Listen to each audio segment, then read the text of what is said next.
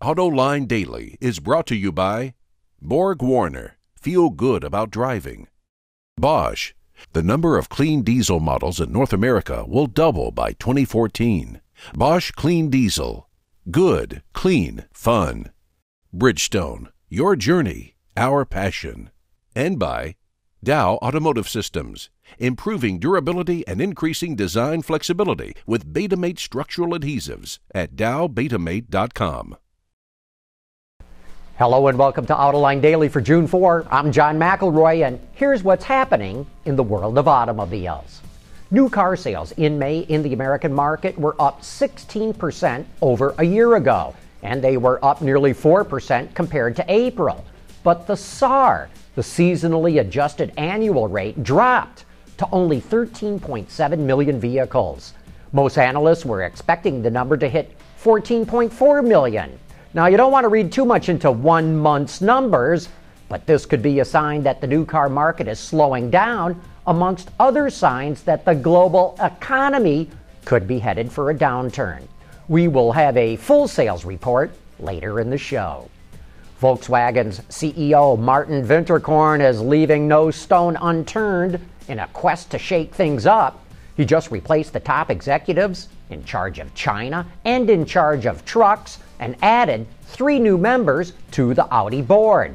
Bloomberg reports the moves are part of Winterkorn's drive to make the Volkswagen Group the world's largest automaker. In other news, Audi's North American C E O and a personal friend of mine, Johan de Nyssen, has resigned from his post. No reason has been given for his departure, but I bet he ends up in the top spot at another big car company. And speaking of surprising changes, Road and Track magazine will be leaving its longtime home in Newport Beach, California, and is moving to Ann Arbor, Michigan. The magazine is also getting a new editor-in-chief. Former honcho Matt DeLorenzo will be replaced by Larry Webster, a veteran journalist who's been working at Popular Mechanics. Road and Track's move will make Ann Arbor home to three of the industry's big car magazines, including Car and Driver and Automobile. Hearst Publishing owns both Road and Track and Car and Driver, and this sure reeks of consolidation. I just hope this is as far as they try to consolidate it. Ford's SYNC infotainment system lets you do a lot of things with your vehicle, and now it can help you save money on insurance. State Farm Insurance will offer Ford and Lincoln owners who have a SYNC system an immediate five percent reduction, and if they drive fewer than one thousand miles a month, they can save even more. But you have to allow State Farm access to your SYNC system to verify the numbers. State Farm already offers the same program to G M customers with OnStar. Chinese automaker S A I C announced it will offer its first electric vehicle for sale this October. It'll be a production version of the Ro E fifty concept that was unveiled at this year's Beijing Auto Show. It will have a range of one hundred thirty-five kilometers, that's about eighty-four miles, and it can be recharged to eighty percent capacity in thirty minutes.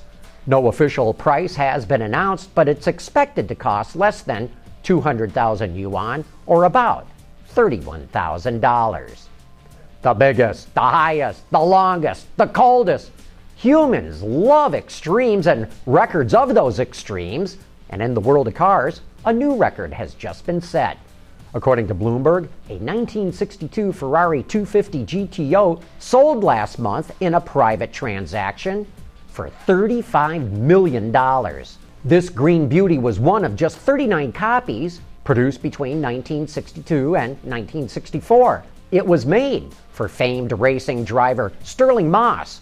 The previous record for world, the world's most expensive car was held by Peter Mullen, a private collector in California.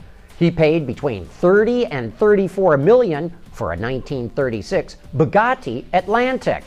I interviewed Peter a number of years ago, and you can follow the link in today's show notes for a peek at his astonishing collection.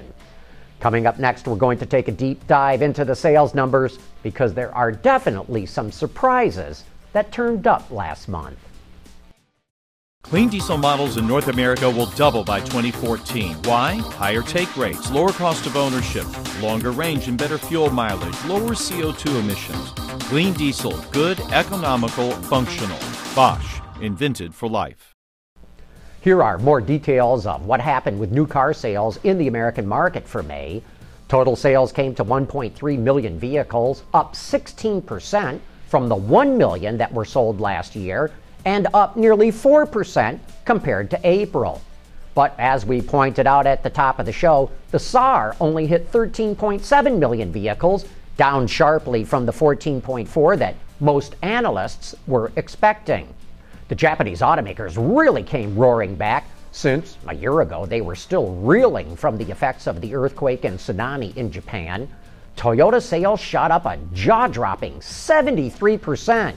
Subaru and Honda jumped over thirty-six percent. But Chrysler also had a pretty good month, with sales up nearly twenty percent.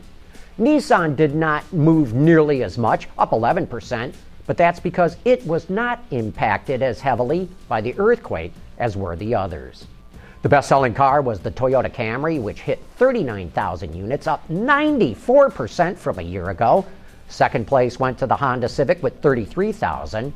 Rounding out the top five were the Corolla Matrix, the Honda Accord, and a big surprise here, the Chevrolet Malibu. On the truck side, the Ford F-Series easily topped the list with over fifty-four thousand units sold. The Silverado came in at thirty-four thousand, and the Ram had a pretty good showing with twenty-four thousand units sold. One interesting development is that the Ford Mustang outsold the Chevrolet Camaro for the first time in quite a while. Mustang came in at ten thousand units, up forty-five percent from a year ago. The Camaro at nine thousand units, down twelve percent. And for comparison purposes, the Dodge Challenger hit nearly five thousand sales, and that was up thirty percent. At the opposite end of the product spectrum, hybrids, e-assist cars, and electrics were up a whopping ninety percent. But that big increase is due to Toyota restoring inventory levels of the Prius and Camry. Take them out of the equation, and the alternative vehicle segment grew at about the same rate as the overall market. But adding those e-assist cars, such as the Buick LaCrosse, to the total means that the alternate vehicle segment now comes to three percent of the total market, up from the two point five percent that it's been hovering at. And just because people like to keep track of the electric car segment, the Chevrolet Volt sales came in at one thousand six hundred eighty cars. The Toyota Prius plug-in came in at one thousand seventy-four. The Nissan Leaf came in at five hundred ten. The B M W Active E sold two hundred fifty-one units, but Mitsubishi could only move eighty-five of its electric eyes. As I said earlier, sales were up strong versus a year ago, but that was mainly because Toyota and Honda are back in the game. But that S A A R rate of only thirteen point seven million units should be a big concern to everyone involved in the automotive industry. And that wraps up today's show. Thanks for watching, and please join us again here tomorrow.